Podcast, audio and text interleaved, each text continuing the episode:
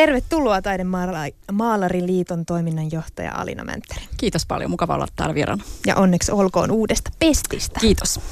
Tota, Onko sun työhuone jo sisustettu? No työhuonetta ei ole ehtinyt sisustaa, että tässä oli meillä vuoden hektisin aika juuri tämän teosvälitystilaisuuden takia menossa, kun aloitin ja oli mukava päästä heti, heti täysillä hommiin. Eli nyt keskitytään siihen, että vedetään menestyksellä läpi tämä meidän vuoden kohokohta ja mietitään sitten huoneen sisustusta vähän myöhemmin. Eli onko tässä nyt käynyt niin, että jos katsoo Taidemaalariliiton toiminnanjohtajan seiniä, niin suutarilapsella ei ole kenkiä? Siellä, Siellä on yksi joku pieni teos, mutta se on vielä edeltäjän jäljiltä, että ehkä tuossa kesän hiljaisina hetkinä voidaan sitten miettiä taiteella sisustamista toimistolla. Mahtavaa. Hei, tosiaan tällä hetkellä Helsingin kaapelitehtaalla on menossa tämä vuosittainen Taidemaalariliiton teosvälitystilaisuus, jonka siis yhtenä tavoitteena on löytää uutta kuvataideyleisöä ja madaltaa kynnystä kuvataiteen seuraamiseen. Mistä se korkea kynnys oikein on syntynyt? No se nyt on ehkä osittain, mä sanoisin, uskaltaisin sanoa, että se voi olla osittain jopa semmoinen legenda ja mä oon itse yrittänyt välttää siitä korkeasta kynnyksestä liikaa puhumista, koska silloin mun mielestä on riski, että me vähän niin kuin uusinnetaan ja vahvistetaan sitä korkeaa kynnystä. Eli mä itse, itse mietin, että esimerkiksi tämän tilaisuuden, mikä meillä on kaapelitehtaalla käynnissä kohdalla, on ehkä, ehkä hyödyllisempää taidekentälle keskittyä kertomaan, että miten, miten sinne tullaan ja miksi esimerkiksi juuri tämä tämä on paikka, johon on helppo tulla kuvataiteen äärelle, jossa on, on helppo hankkia. Mutta että totta kai tämän niin kuin pelon tai, tai tota, korkean kynnyksen myytin takana voi olla monenlaisia asenteita, että galleriat saattaa tuntua tuntua pelottavilta tai hienoilta tai tietysti meillä on hirveän monenlaisia gallerioita. gallerioita. Meillä on rikas galleriakenttä Helsingissä ja, ja ihan oikeasti, aidon oikeasti kaikkiin kaupallisiin tai televetosiin gallerioihin on ihan kaikki kävijät tervetulleita riippumatta siitä, että onko ostoaikeita vai ei, mutta itse toivoisin, että, että keskitytään avaamaan yleisölle sitä, että miksi galleriaan on helppo tulla, miten sinne tullaan tai miten esimerkiksi nyt tässä teosvälityksessä, että mikä, mikä siitä tekee oikeastaan ehkä yhden helpoimmista paikoista päästä ison taidemäärän äärelle ja myös ehkä valitsemaan sinne omaa kotiin tai yritykseen taidetta. No ketkä sitä taidetta harrastaa tänä päivänä? Onko se pieni joukko vai kuinka laajasti? No, suomalaisethan on tosi, tosi tota kulttuurin nälkäisiä. Että tässähän on ollut viime vuosina paljon, paljon sellaista, mikä on musta tuntuu edistänyt kuvataiteen ja yleisön, yleisön kontaktia, että on, on tullut museokortti, joka on esimerkiksi museokäyntejä hirveästi, hirveästi lisännyt. Ja mä uskoisin, että kaikki vaikuttaa kaikkeen, eli esimerkiksi suomalaisten museo, museonäyttelyissä käynti varmasti myös lisää heidän tietoisuutta sitten muistakin näyttely, näyttelypaikoista. Ja niin kuin tässä tota, taisitkin todeta, niin meilläkin tämä on siis yksi Suomen suurin kuvataidetapahtuma, tämä mikä meillä on kaapelitehtaalla parhaillaan käynnissä, että vuosittain noin 20 000 ihmistä, ihmistä siellä käy, että kyllä se mun mielestä kertoo aika vahvasta kiinnostuksesta. Ja sielläkin tämä tapahtuma tavoittaa hyvin erilaisia yleisöjä. Oli sitten kyse ihan vain katselijoista, osa tulee toki vain katsomaan ja se on aivan okei. Se on ehkä mitä parhain tilaisuus nähdä semmoinen laaja spektri suomalaista kuvataidetta, eri ikäisiä, eri tyylisiä, eri puolelta Suomea tulevia ammattimaalareita ja mitä he, mitä he tekee. Mutta mitä sitten tulee niihin, niihin asiakkaisiin, jotka sieltä ostaa, niin se on myös hyvin, hyvin tota monipuolinen joukko, mikä on hyvä asia. Meillä tehdään paljon taiteen ensimmäisiä hankintoja, nuori pari, äh, opiskelija, minkä hyvänsä ikäinen ihminen, jolla ei vielä ennestään ole taidetta seinillä, niin meillä on se, se tota, se tuntuma, että tämä on esimerkiksi heille hyvä paikka tehdä se kenties kodin ihan ensimmäinen hankinta. Sitten meillä on paljon vakituisia kävijöitä, jotka tulee, tulee joka vuosi ja saattavat ostaa, ellei joka vuosi, niin hyvin, hyvin usein, usein ajattelevat, että se on heille kätevä paikka kerralla päästä näkemään iso kattaus kuvataidetta. Sitten tietysti meiltä ostaa, ostaa myös, myös kokoelmat, valtion taideteostoimikunta, erilaiset muut, muut kokoelmat tekevät, tekevät taidetta. Tämän tapahtuman juuret ovat tuolla 70-luvulta, jolloin, jolloin se perustettiin tämmöiseksi tota, foorumi Suomeksi, mistä valtio teki taidehankintoja aina sitten vuonna 1987 tämä avattiin ensimmäistä kertaa yleisölle, että siellä ovat nyt sulassa sovussa sitten tavalliset sunnuntaikävelijät ja katselijat ja ensi, ensimaalausten ostajat ja kokeneemmat ostajat ja kokoelmat ja kaikki ovat yhtä lailla tervetulleita. Mä muistan sitä ensimmäistä mun oman taideteoksen ostamista. Mä mietin sitä jotenkin ehkä vähän liikaa. Mä mietin sitä, että no, mä yritin ottaa selvää kaikista niistä taiteilijoista, joiden teoksia oli, koska en ollut kuullutkaan niistä. Ja sitten mä mietin, että kun mulla ei koulutusta alalle ole, niin en mä osaa esimerkiksi jotain piirtojälkeä analysoida mitenkään. Ja, ja sitten loppupeleissä se meni ihan tunteella. Mutta pitääkö siinä jotain tietää, kun sitä ensimmäistä teosta hankkii? Mun mielestä ainoa ohje on niin kuin oman sydämen kuunteleminen. Et silloin kun me hankitaan omaan elämäämme, omaan kotiimme asioita. Oli se sitten taidetta tai, tai sisustetaan tai valitaan sitä, miltä meidän oma elinympäristö näyttää, niin silloinhan me me valitaan sellaisia asioita, joiden kanssa meillä on hyvä olla, jotka tuo meille, meille piristystä tai hyvää oloa, jotka miellyttää meitä. Että toki sitten voidaan, se on sitten vähän toisenlainen tulokulma aiheeseen keskustella esimerkiksi taiteesta sijoituskohteena tai näin, mutta, mutta jos puhutaan, puhutaan suuresta yleisöstä ja, ja kuvataiteen asiakaskunnan laajentamisesta, niin kyllä mun mielestä silloin tärkeintä on ihan vaan se oma fiiliksen fiiliksen kuunteleminen, että tuolla kun on, itse olen ollut aiemmin galleriakentällä töissä ja nyt sitten tässä, tässä uudessa roolissa, niin kyllä siellä kun ihmisiä katselee, niin kyllä sen sitten jotenkin niin kuin näkee ihmisestä, että kun se ihastuminen tapahtuu, että se voi olla aika spontaania ja intuitiivista. No mitä sitten, jos haluaisi olla se taidesijoittaja nimenomaan, niin mitkä asiat silloin ratkaisee? Missä on niin kuin isot massit kiinni? Siis nimenomaan, jos ajat, sijoittamista ajattelee. No Joo. No tietysti sitten tietysti varmaan tulee kysymys siitä, että mikä on taiteilijauran vaihe ja ketkä, ketkä ovat sellaisia taiteilijoita, joiden niin kuin ura, ura, ura näyttäisi olevan menossa semmoiseen suuntaan, että siihen kannattaa, kannattaa ostaa, mutta tunnen paljon suomalaisia keräilijöitä ja kyllä mä sanoisin, että heilläkin se on kyllä se intuitio ja se rakastuminen siihen yksittäisen taiteilijan, joko yksittäiseen teokseen tai johonkin yksittäisen taiteilijan tyyliin tai tuotantoon on ihan yhtä, yhtä iso juttu, että se tulee siinä sitten vähän sivussa se, se tuota rahallinen arvo, näin mä ajattelisin. Mm, mä olin hiukan ristiriitaisissa tunnelmissa, kun mä luin noita galleriakäyntejä, jotka kuulosti mun korvaan isoilta lukemilta. Suomen mittakaavassa kuitenkin lähes neljä miljoonaa kävijää kuulostaa paljolta, mutta sitten kuitenkin puhutaan siitä, että, että helsinkiläisgalleriat on tehneet tappiota useamman vuoden ajan. Onko se jotenkin niin, että musta tuntuu, että on paljon helpompi mennä ostamaan joku keittiön kodinkone – joka, jota käytetään kerran ja sitten se jää sinne keittiön kaappiin, kun taidetta seinälle, jossa se saattaa olla pitkää. Niin, no tavallaan se on vähän hassua, jos näin on. Ja tietysti me kaikki alan ammattilaiset yhdessä taiteilijoiden kanssa yritetään omilla galleriatyöllä ja omilla näillä tilaisuuksilla, mitä järjestetään, niin vaikuttaa siihen, että ihmiset uskaltaisi hankkia. Että tätähän on, on tutkittu muutama vuosi sitten Ornamo teetti tämmöisen taiteen markkinatutkimuksen, jossa niin kuin ihan tilastollisin menetelmin selvitettiin suomalaisten halukkuutta kuvataiteen ostamiseen ja hankkimiseen ja siihen liittyviä esteitä ja ihmisten näkemyksiä siitä, miten he haluaisivat saada esimerkiksi tietoa näyttelyistä, mistä he etsivät tietoa kuvataiteesta, jos he harkitsevat kuvataiteen hankkimista. Ja kun sen tutkimuksen valossa näytti siltä, että se halu on itse asiassa aika iso. Että oliko siinä peräti niin, että 90 vastaajasta oli sitä mieltä, että voisi, voisi kuvitella hankkivansa.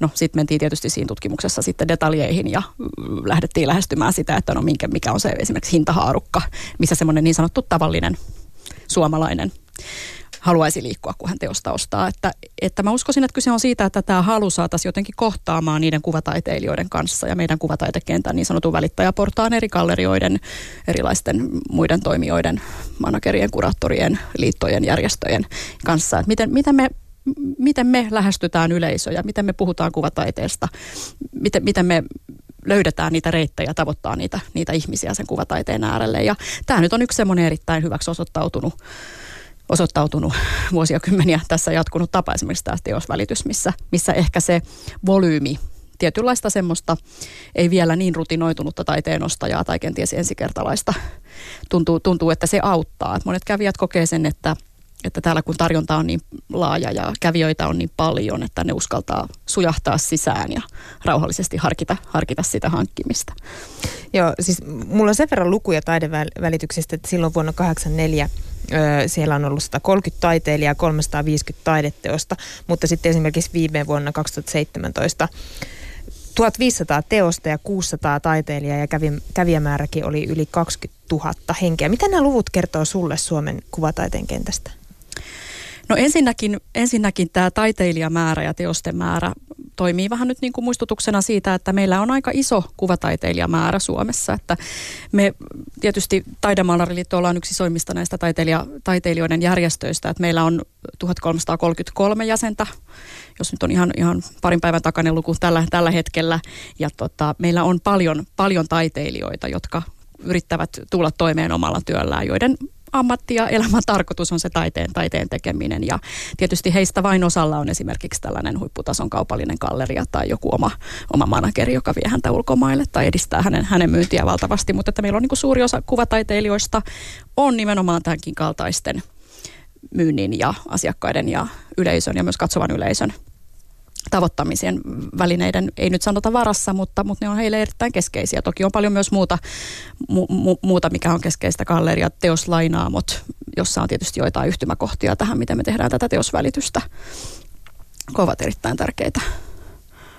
Niin, puhutaan vielä noista itse taiteilijoista kohta lisää, mutta Joo. mä tuossa alussa kerroin tästä Riihimäen kaupungista, jolla siis talousvaikeudet painaa päälle ja niiden kukistamiseksi sitten tämmöinen konsulttifirma oli ehdottanut taidemuseon lopettamista.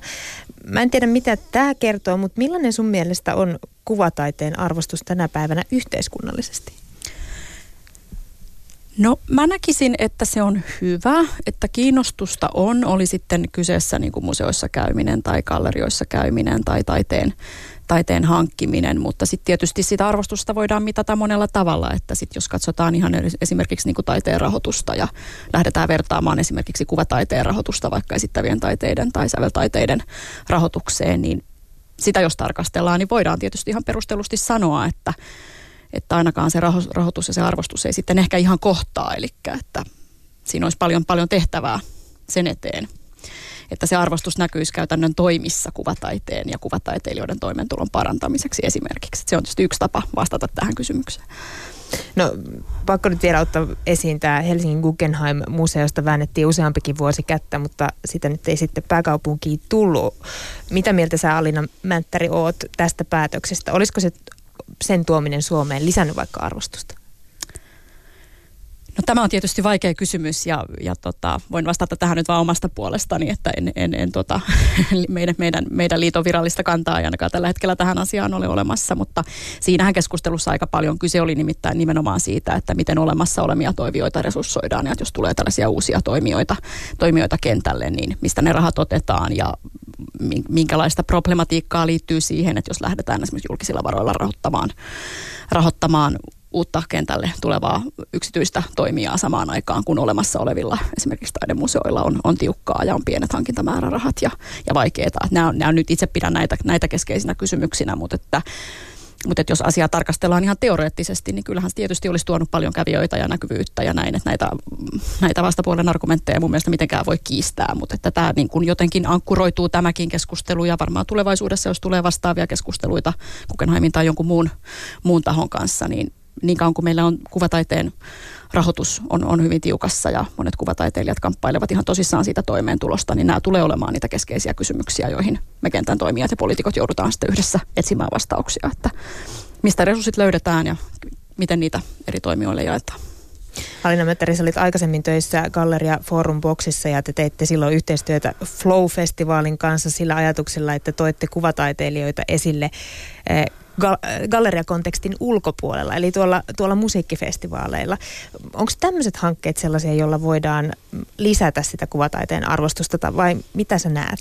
Ehdottomasti mä näkisin. Toimin tosissaan tuota Forumbox-gallerian toiminnanjohtajana muutaman vuoden, ja, ja siinä aikana me mietittiin uudenlaisia tapoja, miten viedä gallerian ulkopuolelle taidetta, tuoda niin kuin ylipäätään kuvataiteille lisää näkyvyyttä, ja sitten tietysti myös silloin niille kyseisille mukaan valikoituneille taiteilijoille aivan uudenlaista yleisöä, ja se ainakin osoittaa osoittautui erittäin hyväksi kokeiluksi, josta tuli paljon positiivista palautetta. Ja, ja tuota, itse näkisin, että vastaavan kaltaiset uudenlaiset avaukset, uudenlaiset yhteistyökuviot kuvataiteen kentän toimijoiden ja muiden kulttuurin kentän toimijoiden tai aivan muunlaisten tahojen kanssa ilman muuta lisää sitä kuvataiteen näkyvyyttä, tuo uudenlaista yleisöä kuvataiteelle, avaa parhaimmillaan myös, myös tota asianosaisille kuvataiteilijoille uudenlaisia työllistymisen tai elannon saamisen mahdollisuuksia.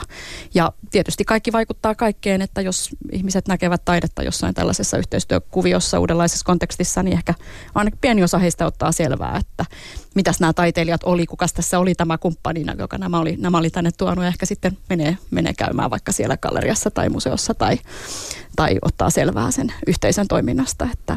No onko mä liian positiivinen, jos mä ajattelen niin, että, että muraalit, mitä ainakin Helsingissä ja pääkaupunkiseudulla on nyt, siitä on uutisoitu paljon mediassa ja niitä näkyy tuolla katukuvassa paljon, niin ne vois myös lisätä semmoista kauniiden kuvien arvostusta ylipäänsä Kyllä mä ajattelen samansuuntaisesti sun kanssa, että tietysti kyse on niinku semmoisesta, että mikä, mikä merkitys visuaalisuudella on meidän niin kuin asuinympäristössä ja, ja elämässä, kaupunkitilassa.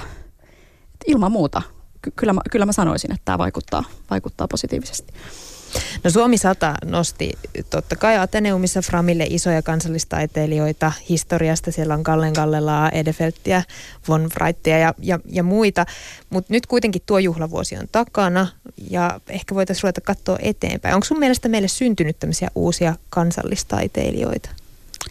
No en mä tiedä, aika ehkä muuttuu, muuttuu siinä määrin, että meillä on erilaisia tapoja puhua taiteesta ja tai taiteilijoista, että onhan se nyt vähän näin, itse olen koulutukseltani taidehistorioitsija, toki tällaisia asioita, asioita paljon, paljon pähkäilyyn, mutta että useinhan se on sitten vasta se tuleva aika, joka nostaa esiin ne meidän ajan merkitykset, että omassa ajassa ei aina, aina ole mahdollista ihan kaikkea vielä niin kristallinkirkkaasti nähdä, mutta kyllähän meillä on Suomessa kukoistava, kukoistava kuvataide, erittäin korkeatasoinen kuvataiteilijoiden koulutus ja aivan niin kuin kristallinkirkkaita tähtösiä syntyy koko ajan ja hyvin niin kuin monen suuntaista esimerkiksi maalaustaidetta tehdään Suomessa koko ajan. Että, että meiltä löytyy kovaa tasoa ja nyt tarvitaan vielä lisää panostusta siihen, että miten sitä saadaan sekä yleisölle että, että maailmalle, maailmalle enemmän, enemmän välitettyä ja millaisilla resursseilla ja rakenteilla se tehdään. Kuinka paljon suomalaiset tähtää tällä hetkellä ulkomaille? Onko se kuvataiteilijoille sellainen jonkunlainen päämäärä?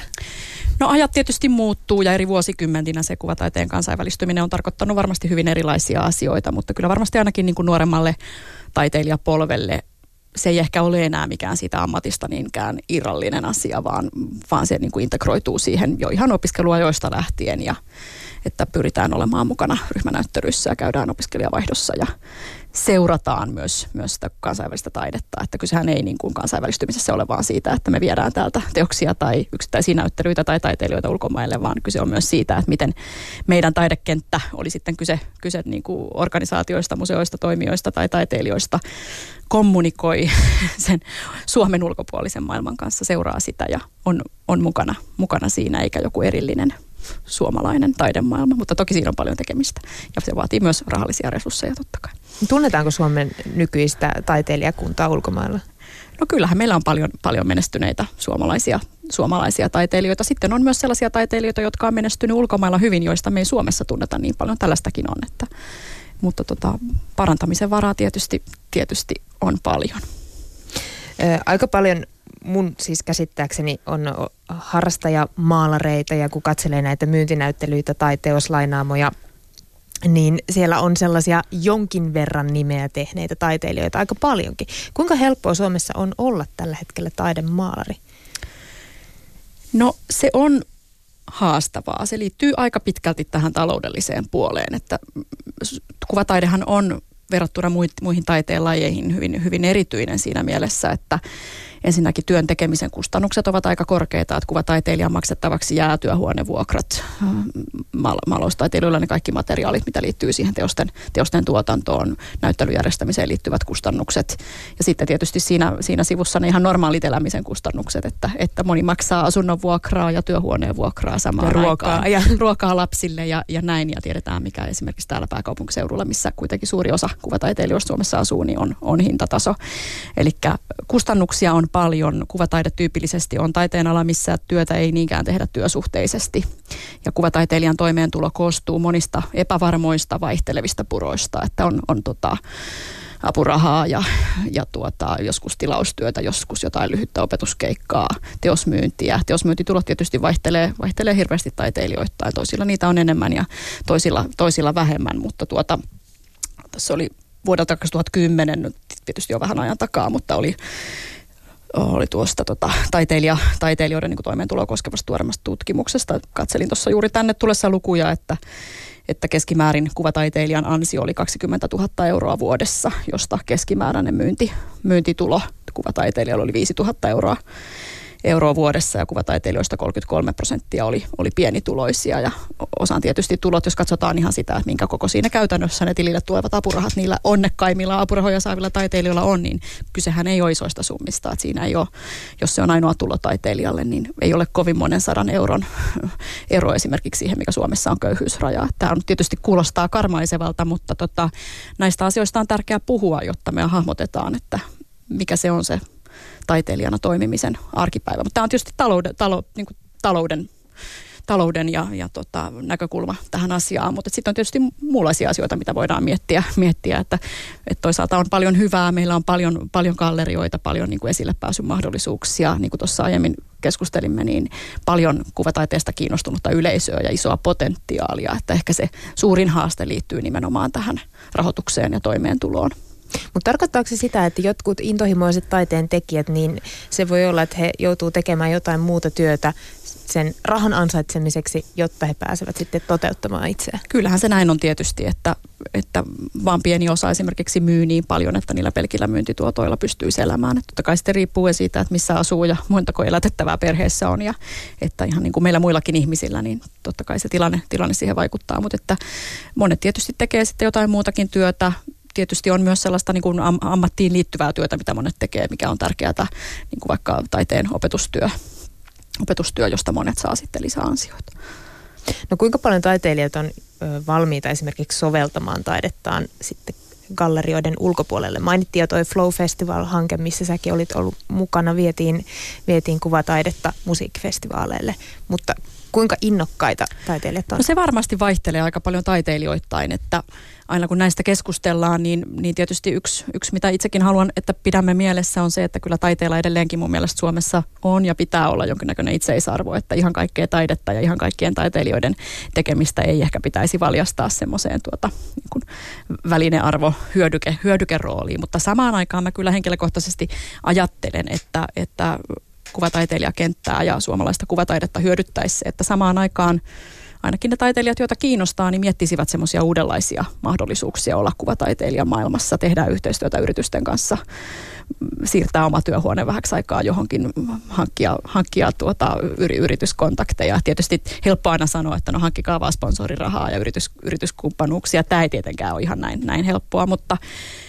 mä en näe mitä haittaa siitä on, että avataan avataan vähän silmiä, oli sitten kyse, kyse taiteilijasta tai, tai, tai taiteen kentällä toimivasta organisaatiosta sen suuntaan, että mitä, mitä voidaan tehdä uudelleen. Tietysti paljon on puhuttu esimerkiksi sitten niin kuin sosiaali- ja terveyspuolen puolen ja kuvataiteen yhtymäkohdista ja meillä on niin kuin ikääntyvä Suomi ja paljon ihmisiä vanhainkodeissa ja miten sinne monet taiteilijat jo nyt tekee sitä ja sitten on, on myös erilaisia niin kuin rakenteita, rakenteita jo olemassa ja varmasti tullaan kehittämään, että minkä kautta voidaan saada kuvataidetta tuottamaan hyvä hyvinvointia sitten esimerkiksi vanhainkoteihin tai sairaaloihin ja näin. Mutta se, että näitä kehitetään, niin ei sen pidä tarkoittaa sitä, että se jotenkin mitä töisi sitä taiteen itseisarvoa tai sitä, että samaan aikaan on ihan okei ja näin pitääkin olla tehdä taidetta, jonka ainoa tarkoitus on vaan tuottaa katsojille mielihyvää ja, tai tai toisaalta jotain aivan muuta, olla provokatiivista, vaikuttaa yhteiskuntaan, tuoda esiin yhteiskunnallisia kysymyksiä. Ja toisaalta eikö se ole myös niin, että jos taiteilijoita on paljon, niin varmasti monella löytyy se oma, oma kolo, mikä on se Kyllä. oma tapa tehdä. Monenlaisia tapoja olla taiteilija yhteiskunnassa. On syytä olla olemassa ja kehittää ja tukea. No ei, monelle taidesuuntaukset on tuttuja sieltä koulun historian tunnilta. Siellä on käyty parokkeja, renesansseja ja niin edespäin. Mutta millaista taidetta sun mielestä millaista suuntausta tällä hetkellä eletään? Voiko sitä edes määritellä nyt? No en mä lähtisi määrittelemään, mutta ehkä haluaisin muistuttaa siitä, että esimerkiksi jos ajatellaan, ajatellaan sitä niin kuin taidetta sen yleisön näkökulmasta tai kenties sen kotiin ostamisen näkökulmasta, että se spektri, millaista taidetta meillä tehdään ja mitä esitetään, on, on todella laaja. Ja haluaisin kannustaa, kannustaa tuota ehkä taidetta kotiin hankkimista harkitsevia kuulijoita muistamaan sen, että jos joskus on piipahtanut johonkin galleriaan ja se on tuntunut siltä, että ei tämä nyt, tämä nyt oikein kolahtanut, niin pitämään mielessä se, että se varianssi on oikeasti ihan valtava ja meillä on tosi monenlaista, monenlaista taidetta Suomessa ja monenlaista maalaria, joka tekee hyvin eri, erilaista erilaista maalaustaidetta, että nyt esimerkiksi täällä Kaapelitehtaalla vielä tämän viikon sunnuntai loppuun saakka meillä oleva Taidemaalaliiton teosvälitys on niin kuin hyvä esimerkki siitä, että siellä on, on kaikkea niin kuin täysin abstraktista esittävään, esittävään ja siltä väliltä osa ehkä tuntuu hyvin niin kuin uudelta ja kokeilevalta ja sitten löytyy aivan semmoista niin sanottua temaattisesti tai teknisesti hyvin paljon perinteisempääkin taidetta. Ja niillä on tietysti ehkä vähän omat, omat yleisönsä. Sitten on toki toisenlainen kysymys, että mitkä ne on ne myyvimmät taiteilijat ja mitä tuolla eturivin kaupallisissa gallerioissa nähdään ja mitä sijoitusmielessä ostavat ostaa tai mitä, mitä, mikä menestyy kansainvälisesti, mutta mutta jos me ajatellaan näin taiteen kuluttajan, katsojan, ostajan näkökulmasta, niin haluaisin kannustaa, kannustaa, kannustaa tuota sellaiseen rohkeuteen, että jokaiselle varmasti löytyy sellaista kuvataidetta, joka juuri itseä koskettaa. Joo, ja kyllä mä yritin selata ja tehdä yhteenvetoa siitä teosvälityksen tarjonnasta, niin ei, ei sitä voinut saada yhteen lauseeseen. Ei, ei, sitä, ei sitä voi luonnehtia, ja ei, eikä niin kuin tässä kontekstissa tunnu mielekkäältä lähteä sieltä nostamaan jotain tyyliä tai tematiikkaa. Että korkea taso ja laaja varianssi on siellä nähtävillä. Hei, Suomen suurimman valokuvakilpailu Foto Finlandian ympärillä kävi nyt aika kuuma keskustelu sen jälkeen, kun nämä finalistit runsas viikko sitten julkistettiin. Valokuvaajien Facebook-kommenteissa kilpailua irvitään muun muassa, että sen sijaan, että taisi Foto Finland, niin taisi Photoshop Finland. Eli kuvan käsittelyohjelmilla käsiteltyjen kuvien määrä nousi monen mielestä suhteettoman suureksi finaalin päässeiden kuvaajien otoksissa. Joku voisi kutsua näitä kuvia digitaaliseksi kuvataiteeksi. Kuinka paljon tuo digitaalisuus koskettaa kuvataidetta tänä päivänä?